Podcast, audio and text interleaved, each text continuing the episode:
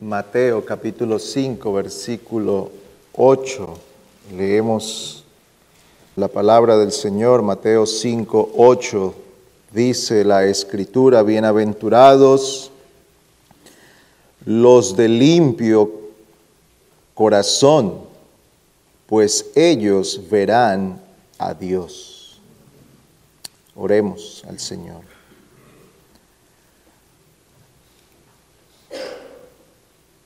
Oh Dios eterno, grandes y maravillosas son todas tus obras. ¿Quién no te temerá, oh Señor de los cielos? Con tu poder hiciste todas las cosas y por tu gracia permanecen hasta el día de hoy. Te alabamos, Señor, porque tu palabra sigue siendo cumplida, tal como prometiste un día, que levantarías un pueblo para tu Hijo, que le darías una nación de toda tribu, de toda lengua, y hoy nosotros somos parte de aquel pueblo. Gracias sean dadas a ti por tus misericordias. Adoramos tu nombre, te exaltamos en este día. Nos congregamos para proclamar que tú eres Dios y que no hay otro, que Cristo es el Señor de la iglesia. Y nos hemos congregado también para oír tu palabra.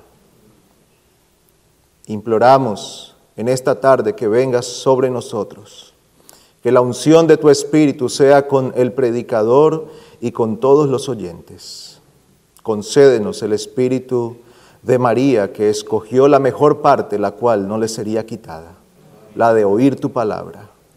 Te imploramos esto, Señor, suplicando el favor y la misericordia sobre tu pueblo por tu amado Hijo. Amén. Dice esta bienaventuranza, bienaventurados los de limpio corazón, pues ellos verán a Dios. Estamos frente a una de las afirmaciones más maravillosas que encontramos en la Escritura. Bienaventurados los de limpio corazón, pues ellos recibirán la bendición más grande de la cual podrá gozar alguien jamás, ver a Dios ver a Dios. Eso es lo más grande, lo más glorioso. De tal modo que nuestros pensamientos no consiguen imaginar lo que será aquel momento. El Señor da aquí una bienaventuranza más está declarando, está afirmando una bendición particular para unas personas particulares. Bienaventurados los del limpio corazón.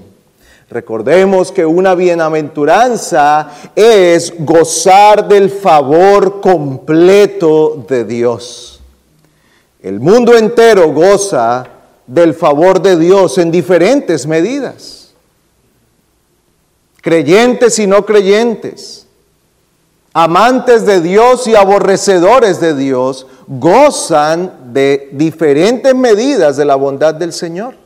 Pero el bienaventurado es uno que goza del favor completo del Señor, porque no solo disfruta de los bienes temporales o de las bendiciones que Dios da mientras vive sobre esta tierra, sino que le concede el estar con Él para siempre. Bienaventurados aquellos que gozan del favor completo del Señor. Pues esta bienaventuranza trae una declaración del Señor y vamos a empezar allí. La primera parte es la declaración que Cristo hace, bienaventurados los de limpio corazón. Así que tendremos que empezar por considerar de qué habla el Señor cuando se refiere a corazón y a qué se refiere con limpieza de corazón, con un corazón limpio. Pues en primer lugar, encontramos nosotros que cuando se usa la palabra corazón en la escritura, generalmente no se refiere al órgano físico. Cuando la escritura habla, en general, en la mayoría de las ocasiones, como en este texto, se está refiriendo al ser interior del hombre al ser, al asiento de los motivos, las actitudes y la voluntad de los hombres. Nosotros solemos usar el corazón, solemos usar imágenes del corazón para referirnos principalmente a sentimientos. Así que es muy común ahora eh, en, los mensajes de texto que nosotros mandamos algunas imágenes y cuando vemos que alguien le envía un corazón a otro, pues entendemos que está expresando un sentimiento, generalmente un sentimiento favorable y nosotros decimos que está expresando amor. Pero cuando en la escritura habla de corazón, no se está refiriendo principalmente a aquel sentimiento o emoción, sino que se refiere al ser interior del hombre, a la persona en sí. Así que al hablar de corazón en la escritura, hablamos de lo que es el hombre completo, de lo que es él en su interior. Y es de esta manera que lo expresa Proverbios 23.7. Proverbios 23.7 dice, cuál es su pensamiento en su corazón, tal es el hombre. Tal como es su pensamiento en su corazón, tal es el hombre. Así define Proverbios al hombre, así define Proverbios aquella persona. Pues como piensa, dice nuestra versión de las Américas, pues como piensa dentro de sí, así es. Así que cuando hablamos del corazón, nos estamos refiriendo a aquel ser interior, inmaterial, invisible, pero que constituye a la persona. Usted y yo somos un ser con cuerpo y alma. Una persona, un cuerpo, un alma.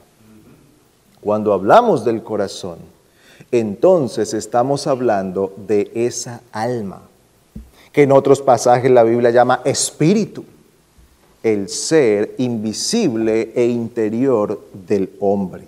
Es allí donde están los pensamientos.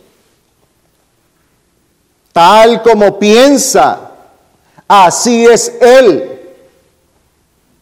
es donde se encuentran las maquinaciones. Y por eso el Señor le preguntó en más de una ocasión a los fariseos, ¿por qué pensáis mal en vuestros corazones? Ahora cuando hablamos del pensamiento, algo que hacemos todos los que estamos aquí, sabemos que se encuentra dentro de nosotros, pero no podemos pensar que está justo aquí, en este órgano que está palpitando, bombeando sangre, ¿verdad? Es nuestro ser interior. El corazón es el centro de control de la mente, de las emociones y de la voluntad. Eso define a la persona. Usted es lo que piensa. Usted es lo que siente. Usted es lo que decide. Ese es el hombre. Así que el Señor está hablando en esta bienaventuranza acerca de la bendición que poseen los de corazón limpio. Y esto inmediatamente nos lleva a nosotros a un contraste que hace el Señor con la religión externa, superficial e hipócrita. Él está hablando en un contexto donde era muy común la religión externa. Había predominancia de la religión externa. ¿Qué era lo valorado, lo que se podía mostrar? Y aquí en este mismo Sermón del Monte en el capítulo 6, entonces el Señor nos va a hablar de las ofrendas, de las oraciones y de los ayunos, y Él describe allí cómo tales cosas se hacían para la vista de los hombres como tales ejercicios espirituales que el Señor no los está condenando ni prohibiendo. Lo que Él está condenando allí es la manera externa y farisea como se llevaban a cabo. ¿Por qué? Porque Él está diciendo que aquellas cosas, si no se hacen desde el corazón, serán solo superficiales e hipócritas. Así que el Señor nos conduce a nosotros a considerar donde debemos pensar en nuestro corazón. Es allí donde debe centrarse nuestra atención. ¿Qué está ocurriendo en nuestro corazón? ¿Qué está ocurriendo en nuestro pensamiento? ¿Qué está ocurriendo en nuestra voluntad? ¿Qué es lo que ocurre en mi ser interior? Dios requiere pureza del corazón. Esto no es nuevo, el Señor no está diciendo algo nuevo. El proverbio, mm, seguramente uno de los más conocidos por nosotros, menciona la importancia de guardar el corazón. Dice, sobre toda cosa guardada, guarda tu corazón, porque de él brotan los manantiales de la vida. Guarda tu corazón, advierte el proverbista. Por otro lado, cuando vamos más atrás en la escritura, encontramos que la causa del diluvio no fue otra que la maldad del corazón. Dice Génesis 6:5 que vio Jehová que la maldad de los hombres era mucha en la tierra y que todo designio de los pensamientos del corazón de ellos era de continuo solamente el mal. Note usted cómo el autor está hablando que la maldad que Dios castigó fue que todo designio, es decir, toda decisión, todo pensamiento, todo lo que venía a la cabeza de aquellas personas era malo. Todo lo que había en el corazón de aquellas personas, dice allí, era de continuo solamente el mal. Así que el diluvio no vino solo por causa de los delitos que se cometían externamente, sino por la maldad del corazón de los hombres. Y esto nos tiene que decir algo a nosotros. Y es que no importa si externamente nosotros podemos mantenernos con una buena apariencia, si el corazón es enemigo de Dios, la ira de Dios vendrá sobre tal persona.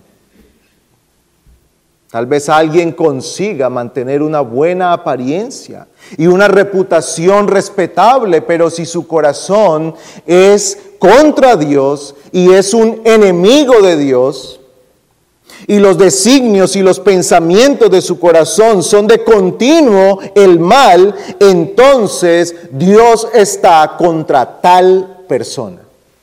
Dios está contra él. Dios está contra ella.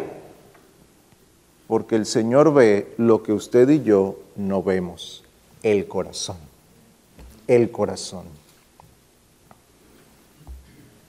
La importancia del corazón es reconocida en la escritura.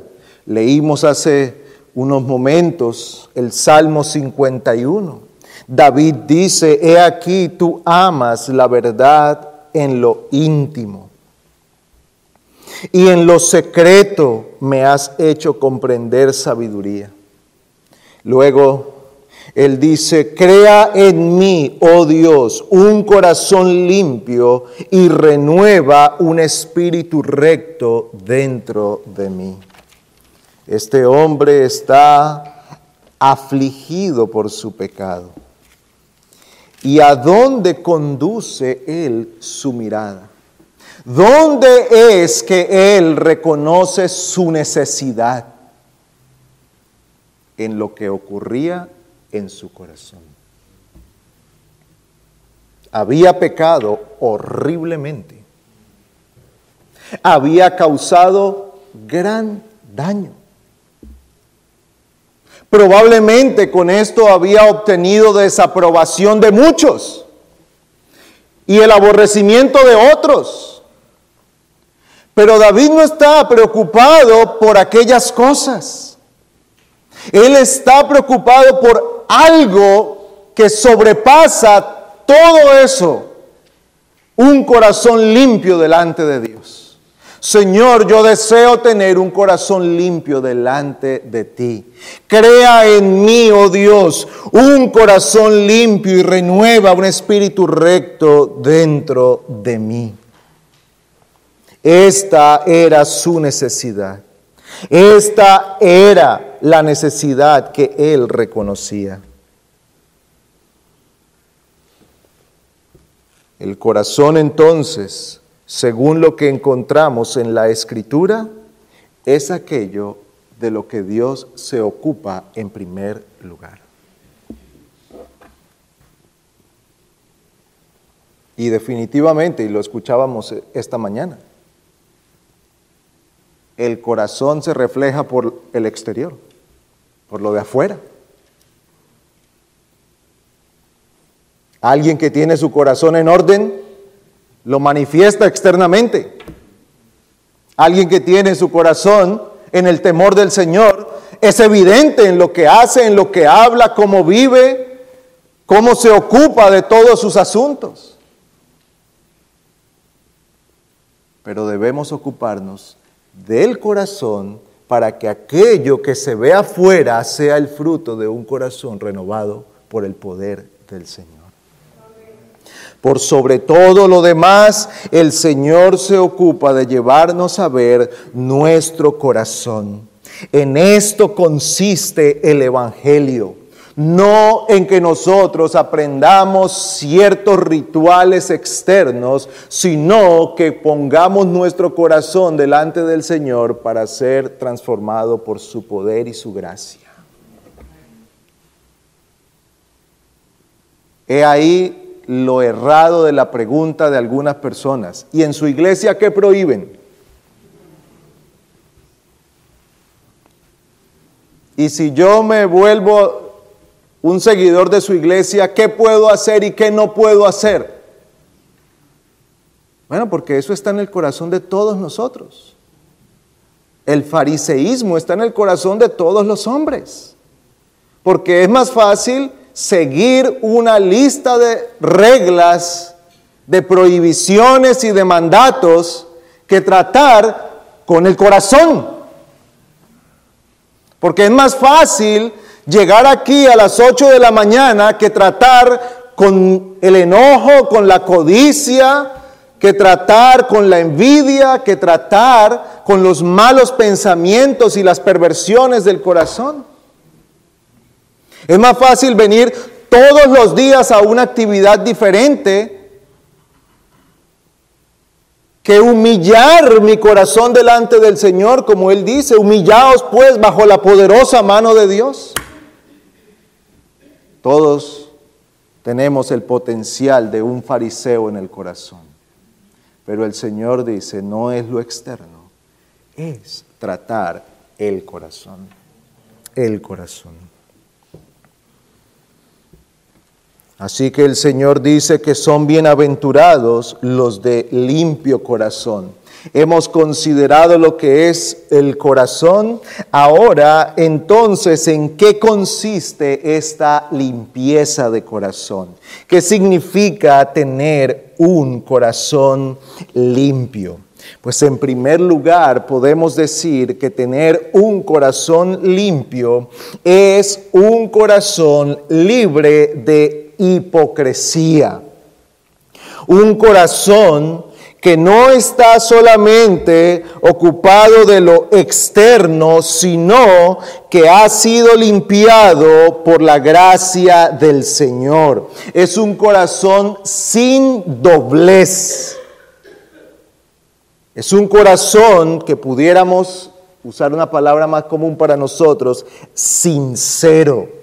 Una de las cosas de las que habla la Biblia es esto, dice el Salmo 86, 11, enséñame, oh Señor, tu camino, andaré en tu verdad, unifica mi corazón para que tema tu nombre.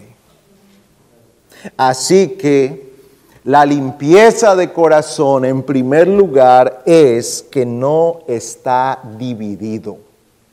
Es un corazón que ha sido entregado plenamente al Señor. No es un corazón que está dividido entre dos amores. Este Sermón del Monte en el capítulo 6 nos habla a nosotros que no podemos servir a Dios y a las riquezas. Y las riquezas allí no se limitan a bienes materiales, sino todo aquello que el hombre considera de alto valor para sí. No se puede servir a Dios y a las posesiones.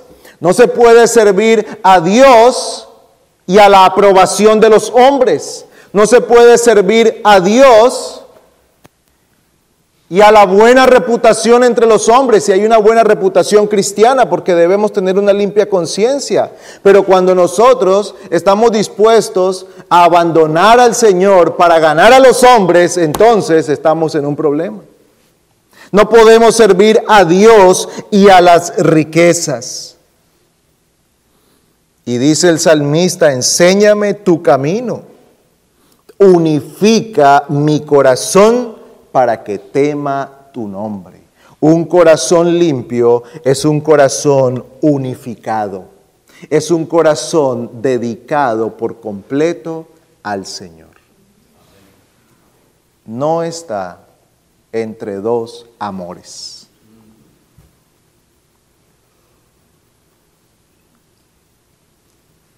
El corazón puro que ya no está dividido es uno que se entrega al Señor por completo. Ahora, hermanos, y para tener una conciencia tranquila todos nosotros, tal vez la pregunta que surge es, pero yo no soy perfecto, porque todo el tiempo batallo con tentaciones. ¿Eso quiere decir que yo no tengo un corazón para el Señor? Oh hermanos, aquí estamos hablando de una pureza y una obediencia cristiana, evangélica. ¿Qué significa? Que es el corazón que va de continuo al Señor cuando peca. Por eso Juan escribe en su primera carta, hijitos míos, os escribo estas cosas para que no pequéis. ¿A dónde, a dónde nos quiere conducir? A que no pequemos. Y si alguno peca, porque esa es nuestra realidad, abogado tenemos para con el Padre a Jesucristo el justo. Un corazón que es limpio, es un corazón que ha sido conducido a confiar en Cristo. Está entregado al Señor aunque no está libre de la presencia del pecado en su vida. Ama al Señor aunque todavía es tentado y la tentación ejerce gran influencia en su corazón. Y hay muchas ocasiones en las que este creyente, a pesar de su deseo de servir a Cristo, termina traicionando a su Señor. ¿Qué hace entonces este creyente? Acude, acude a su defensor. Oh Señor, he pecado contra ti. Contra ti, contra ti he pecado y he hecho lo malo delante de tus ojos. Confiesa su pecado, se humilla delante del Señor y clama pidiendo misericordia con confianza porque sabe que el Señor le ha prometido que si viene arrepentido, haya perdón. Un corazón limpio es uno que está unificado para servir a Dios solamente. Pero también un corazón limpio implica uno que ha sido purificado por la sangre de Cristo. Ha sido purificado por la sangre de Cristo. Apocalipsis 21, 27 dice, y jamás entrará en ella nada inmundo, ni el que practica abominación y mentira, sino Solo aquellos cuyos nombres están escritos en el libro de la vida del Cordero. El capítulo 22, los versículos 14 y 15 de Apocalipsis dicen, bienaventurados los que lavan sus vestiduras para tener derecho al árbol de la vida y para entrar por las puertas a la ciudad. Afuera están los perros, los hechiceros, los inmorales, los asesinos, los idólatras y todo el que ama y practica la mentira. Aquellos que han sido purificados por la sangre del cordero, que han sido lavados en la sangre de Cristo, aquellos que han sido renovados por la gracia del Señor, entonces los tales tienen un corazón puro. Bienaventurados los de limpio corazón o los de corazón puro, pues ellos, ellos verán a Dios. En otras palabras, podemos decir que ser limpio de corazón entonces es ser como Jesucristo mismo. Como Cristo mismo, el cual no hizo pecado ni se halló engaño en su boca.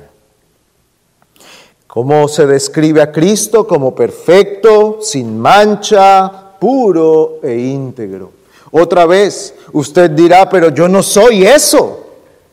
Bueno, judicialmente delante del Señor lo es por la fe en Cristo. Y por la obra santificadora del Espíritu, usted va creciendo en tales obras de santidad hasta que llegue a la estatura del varón perfecto. Por eso hablamos de una obediencia o una limpieza evangélica. Entonces, este es uno que vive para la gloria del Señor. Es uno que se ha entregado a buscar a Cristo. Es uno que ha venido a Cristo para el perdón de sus pecados, pero que no se queda allí, sino que camina creciendo en santidad, en purificación y en obediencia al Señor. Este es el limpio de corazón. Hemos considerado entonces en primer lugar a qué se refiere el corazón y en segundo lugar de qué habla cuando el Señor expresa aquí que debe ser uno que tiene un corazón limpio.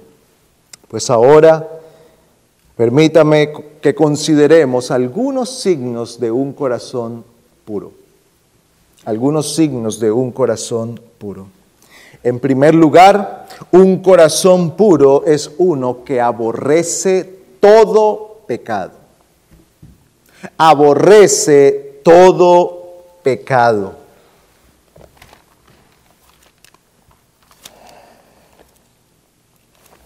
El salmista expresa las siguientes palabras en el Salmo 119, versículo 104.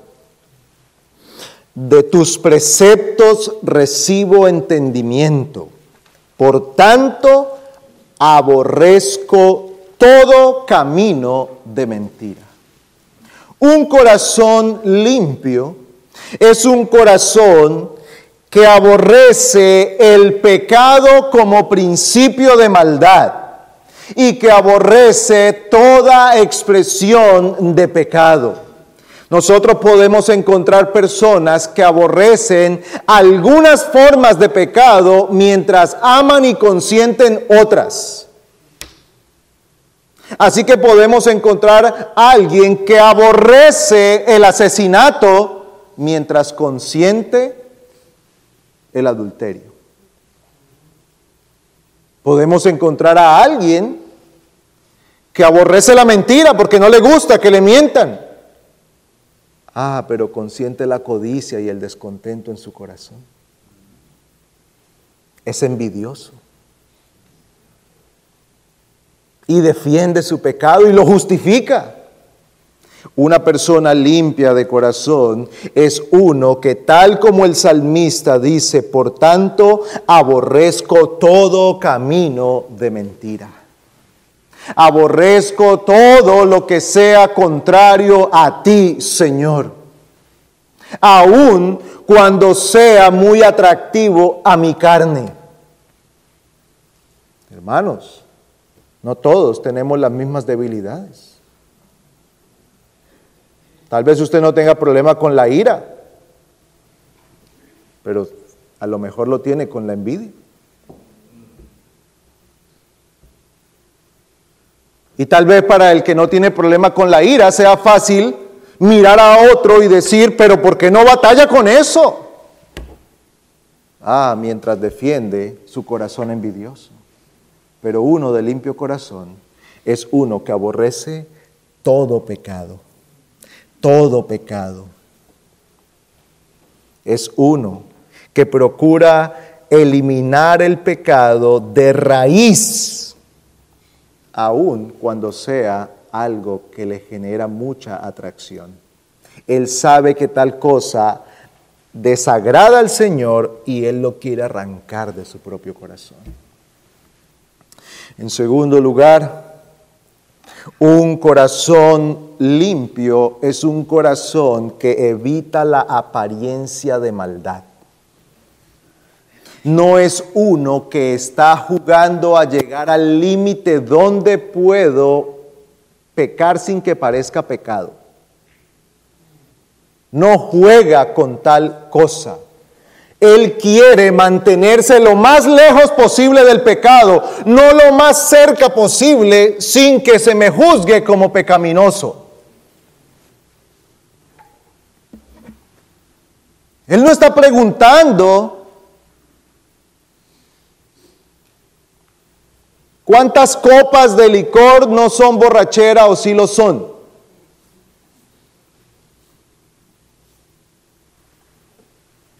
¿Qué tanto puedo hacer aquí o qué tanto puedo decir sin que esto suene una mentira? ¿Hasta dónde puedo ir con esta persona que no es mi esposa, que no es mi esposo, sin que parezca una inmoralidad? No es el que está jugando allí a somos amigos, no está pasando nada, yo no he hecho nada, pero siempre se para en el borde del precipicio. No, el del limpio corazón es uno que huye del pecado. Porque reconoce su propia debilidad. Porque sabe que está a un paso de caer. Y porque sabe que el Señor le manda que se guarde de todo lo que sea una apariencia de maldad. Hermanos, hay cosas que tal vez no sean necesariamente malas, pero que nosotros deberíamos evitarlas para no tropezar y no ser tropiezo. Para no ocasionar tropiezo a otros, para no abrir la puerta y que tal vez en la próxima oportunidad demos el siguiente paso. El de limpio corazón es uno que dice, yo no quiero nada que ver con estos puntos grises. Yo no quiero nada con esa luz tenue. Es media luz y media oscuridad. Yo no quiero nada con esto. Yo quiero estar en la luz. Yo quiero mantener mi corazón limpio delante del Señor. Primera Tesalonicenses 5:22, Pablo le dice a esta iglesia, absteneos de toda apariencia de maldad. No solamente de toda maldad, sino de toda apariencia. Toda apariencia. Hermanos y hermanas, nosotros deberíamos cuidarnos que nosotros ni siquiera llegáramos a ser confundidos con gente que anda involucrados en otras cosas. No deberíamos ser ni siquiera confundidos como, con uno más del montón que está involucrado en maldades, en inmoralidades, en perversiones. El limpio de corazón es uno que busca apartarse de todo eso. En tercer lugar, uno de corazón limpio es uno que sirve a Dios sinceramente, que se entrega a servir al Señor con sinceridad. El Salmo otra vez, 119, pero el versículo 2 dice, cuán bienaventurados son los que guardan sus testimonios y con todo el corazón le buscan le buscan con todo el corazón. Es uno que se entrega a servir al Señor. Una de las amonestaciones del Señor al pueblo por medio del profeta Oseas fue que ellos tenían sus corazones divididos. Oseas 10 habla de esto. Versículo 2. El Señor dice que ellos estaban divididos. Iban y adoraban al Señor, pero tenían sus ídolos. Adoraban a Dios y adoraban sus dioses falsos. Aquel que es de limpio corazón le sirve al Señor con todo el corazón. En cuarto lugar, el de limpio corazón es uno que camina con Dios.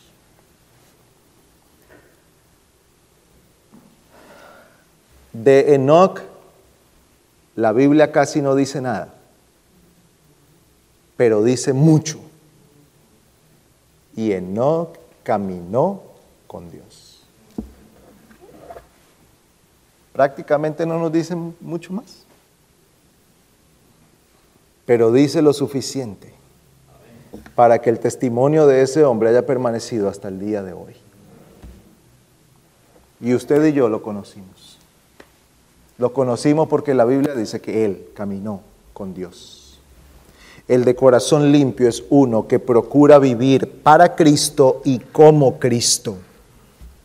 La pureza de corazón y la pureza de vida van juntos en la escritura. Ezequiel 36 dice, pondré mi espíritu de eh, dentro de vosotros, es decir, purificaré vuestros corazones pero lo siguiente que dice es, y haré que andéis en mis estatutos. Las dos cosas van juntas. Hermanos, doctrina y vida van juntas en el corazón puro. Doctrina sola, sin vida, es falsedad, es hipocresía. Mucha doctrina, y me estoy refiriendo a mucho conocimiento intelectual. Puede desplegarnos aquí la teología sistemática y puede hablarnos de lo que dijo este puritano y de lo que dijo el otro. Pero si la vida de aquel no manifiesta un esfuerzo continuo y sincero de aplicar lo que conoce, entonces es conocimiento muerto.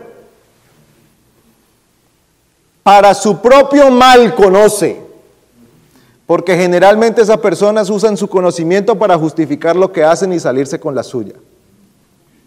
Y desarrollan tal capacidad de hablar y de decir, sí, pero es que la doctrina aquí dice esto, sí, pero es que la libertad cristiana dice lo otro, sí, pero aquí este puritano hizo aquello y con eso arreglan su cara para seguir viviendo como quieren vivir. Si no hay vida y doctrina, tal cosa no es un corazón limpio. Ahora, hermanos, necesitamos la doctrina y el conocimiento de la verdad. Porque si solo tenemos el deseo de vivir para el Señor, pero no sabemos cómo debemos vivir para Él, caminaremos en ignorancia. Por eso las dos tienen que ir juntas. Y el Señor dice, os daré un corazón nuevo un corazón dispuesto, un corazón que ama al Señor, un corazón que aborrece el pecado. Y pondré mi ley dentro de vosotros y haré que andéis por ella. ¿Qué hace el Señor entonces cuando purifica un corazón? Pone su ley para que ese nuevo corazón esté capacitado para vivir para Dios y agradarle en todas las cosas. Es uno que camina con el Señor.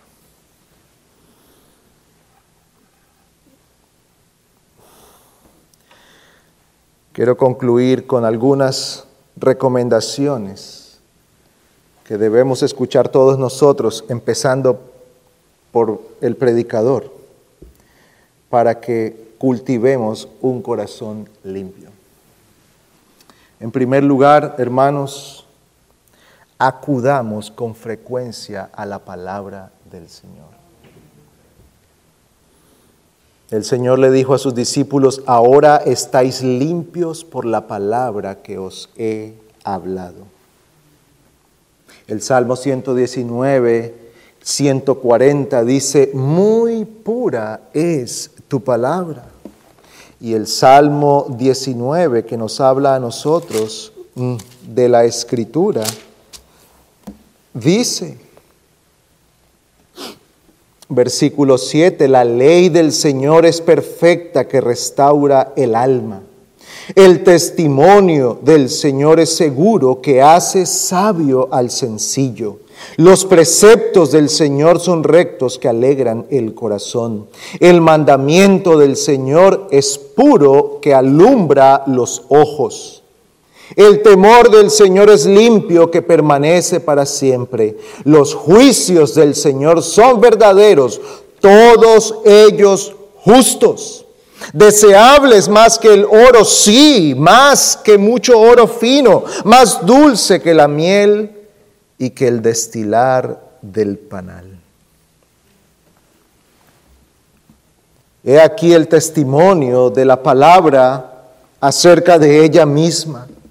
Así que si usted y yo deseamos tener un corazón limpio delante del Señor, no lo podremos hacer desligados de la palabra de Dios.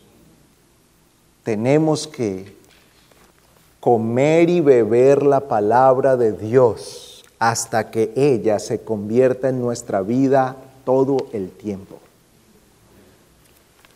Hasta que de nosotros solo salga la Biblia.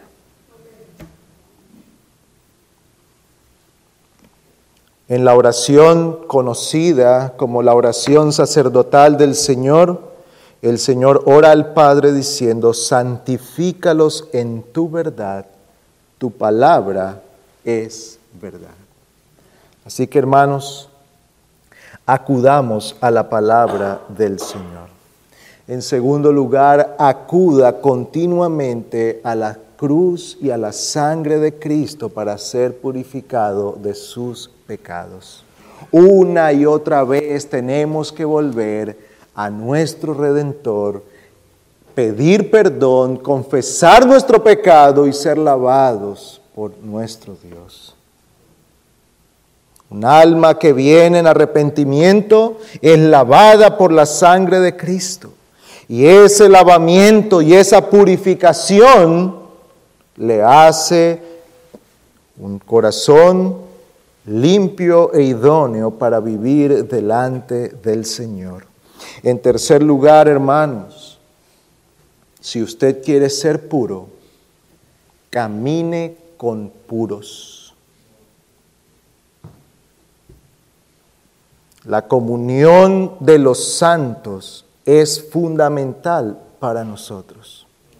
Ahora, voy a decirlo en sentido negativo. Si usted quiere ser puro, cuídese de los impuros. No se junte con el impuro, porque sus costumbres usted las terminará aprendiendo. Hermanos, nosotros no podemos ser ingenuos. La maldad se contagia. El bien y la santidad no. Usted se da cuenta que la, enfermedad se contagia, pero la salud no se contagia. Uno no dice, estoy enfermo, me voy a reunir con un montón de personas sanas porque allí me voy a contagiar de salud. No. Ah, pero si usted está sano y se junta con enfermos, entonces es muy probable que salga enfermo. Y eso es un cuadro de la condición humana y de la realidad con la que nosotros tenemos que batallar todo el tiempo. Todo el tiempo. Así que es muy difícil cultivar y mantener un espíritu piadoso, pero es muy fácil aprender los vicios, aprender los males, que el corazón se empiece a poner descontento, que el corazón empiece a llenarse de quejas, que el corazón empiece a llenarse de la rebeldía de otros, que el corazón empiece a maquinar lo que aquellas personas están poniendo con sus ideas en nuestra cabeza. Todos los que somos padres sabemos que el trabajo de seis meses puede ser destruido en dos horas. Esa es nuestra realidad. Trabajando y trabajando allí con el muchacho y se juntó dos horas con un niño mal hablado. Y qué difícil que se aprendan los diez mandamientos, pero qué fácil eso. Eso es nuestra condición también, hermanos si usted quiere ser puro, cuídese de sus amistades e influencias. Limpie sus amistades para que así pueda guardar la pureza que desea cultivar. ¿Quiere usted cultivar el amor, la paz, la unidad, el gozo, el bien en su hogar, en su iglesia? Entonces, fíjese bien de quién se rodea para que aquellas cosas no vengan a ser estorbadas por Satanás. En cuarto lugar, ocúpese de escuchar la palabra predicada públicamente. Hermanos, el Señor ha dado un lugar central a la predicación de su palabra. Él ha prometido estar de manera especial cuando su pueblo se reúne y su palabra es proclamada. Por eso nosotros no debemos tomar en poco el culto, los cultos del día del Señor y la predicación de la palabra de Dios. Qué bendición que ahora cuando el Señor en su providencia impide que nosotros por alguna circunstancia estemos reunidos con su pueblo, podamos participar vía internet.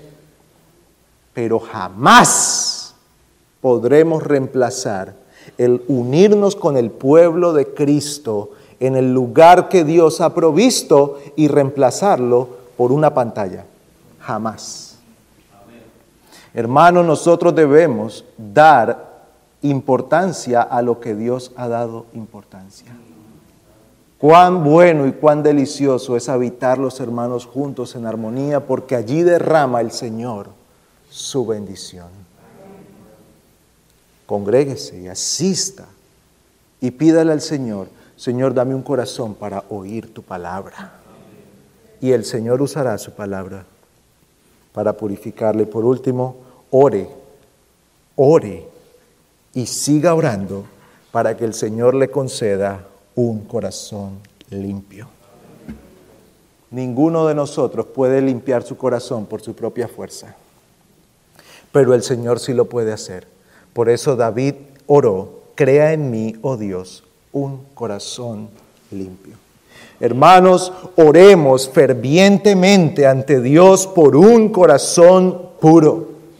Diga, Señor, tú me has dado un corazón, concédeme que sea puro para ti. Mi corazón, oh Dios, tal como es por la caída, no te honra, está contaminado, no soy apto para estar delante de ti. Oh Señor, purifícame con hisopo y que la sangre de tu Hijo sea rociada sobre mí. Deja que tu Espíritu descienda y haga su obra hasta que sea creado en mí un corazón limpio. Que esa sea nuestra oración, hermanos. Y el Señor nos concede tal cosa, porque si pedimos conforme a su voluntad, Él nos oye. Oremos. Oh Dios y Padre nuestro, suplicamos en esta noche delante de ti que nos concedas corazones limpios.